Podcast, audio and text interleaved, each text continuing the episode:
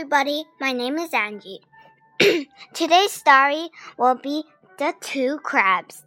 There was once a mother crab and her child who lived on a seabed.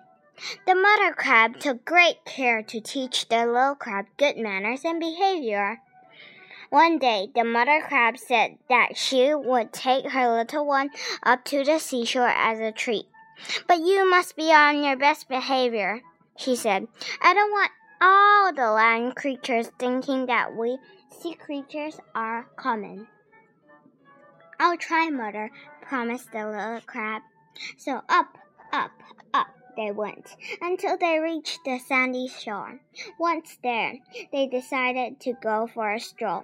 They hadn't gone far when the mother crab hissed at her child. You're walking ungracefully. You should try to walk forwards without twisting from side to side.